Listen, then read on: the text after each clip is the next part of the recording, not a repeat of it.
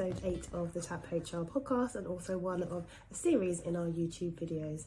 Uh, a lot's happened since we last spoke. Um, we hit one hundred fifty uh, podcast downloads, which is awesome. We've hit over five thousand views on our TikTok channel as well. So if you're not already, make sure you subscribe to all, all of our channels. So we have TikTok, uh, YouTube, uh, Instagram, everything that you can imagine. But I tend to put different things on different channels, so make sure you keep an eye on all of those. So this podcast um, and YouTube video is just a quick one around the upcoming changes to the right to work checks that we do in the U K. Um, so at the moment, this change is due to come in as of the first of October, um, and it's just a key one to make everybody aware of, really, so that you know where you are and you know what you're doing. Um, so taking us back a few steps, what happened in COVID was um, because people weren't able to do in-person right to work checks, the government made a very kind of temporary change to the way that we do them. So when people were taking a digital right to work check, during COVID, you could simply just hold up a copy of your passport um, and the person who was interviewing you could take that as verification that you, of your right to work in the U K. As of the first of October, that right to work check, that digital way we do right to work checks is changing, and the government are taking away that temporary change that they made um, to the checks.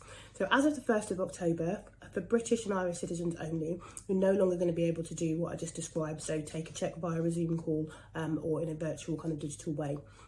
If you want to make sure that you still have a statutory excuse, and that means that if something goes wrong in terms of your check, uh, you'll have uh, something to fall back on in terms of making sure you don't have any civil liability.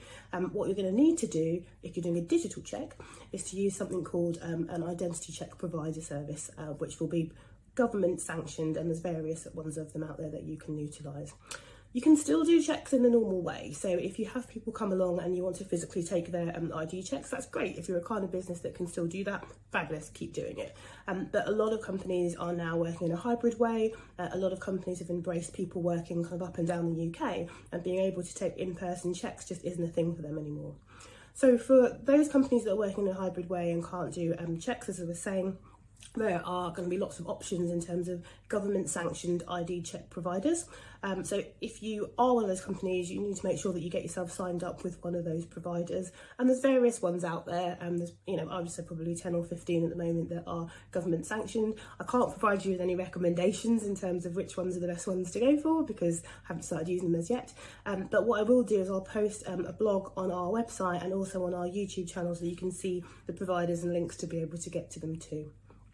So the different providers work in different ways. Uh, you might have a candidate apply for a job and they may well need to just go through an online service, or that you might have you might choose a provider that will allow you to do checks via uh, your phone, so people can just upload pictures of themselves and also pictures of their I D, which will then be checked by via the relevant um, analysts that work for the company.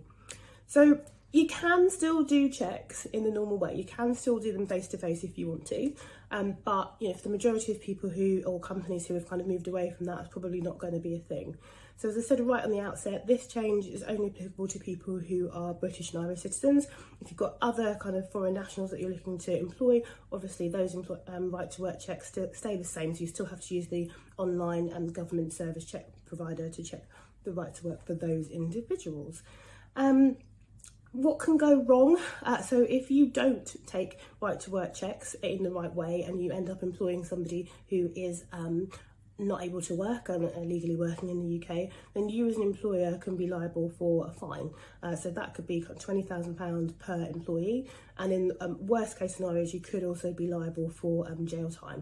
So it's really important that you do your right to work checks correctly, and also just make it easier for yourself and make sure that you use one of the government I D S P providers, because that way you have got yourself a statutory excuse, and that way you also know that you're doing everything in the best possible way and you're doing everything the right way. There will obviously be a charge um, for using these providers, um, and the charges vary. So some of the providers will only do quite um, large bulk checks, so kind of six hundred, seven hundred plus per year. Um, other providers will do kind of a small amount of checks, so you'll need to just do your research and make sure that you pick the provider that has the right service that you level that you need, the right kind of user experience for the candidate, um, and also that's the right price for you. And equally, if you do have a H R system that you use, some of the providers do also integrate with um, your existing H R system. So do check and make sure that if you, if you're taking on a provider, see whether or not they can integrate with your H R system, because that way it'll just make things a little bit kind of cleaner and easier for your candidates when they're applying for your roles. So that's pretty much it. So to summarise, there are changes coming in as of the first of October to the way that you take digital I D checks for people who are British and Irish citizens. The main change is that you can't take stuff over the um, a Zoom call anymore. You really need to use um, an identity check provider. I'll put a link um, in the bottom of this um, video so that you can see uh, a bit more in terms of a blog and information on that. If you're unsure or you're stuck, um, feel free to get in touch with myself at Tap H R.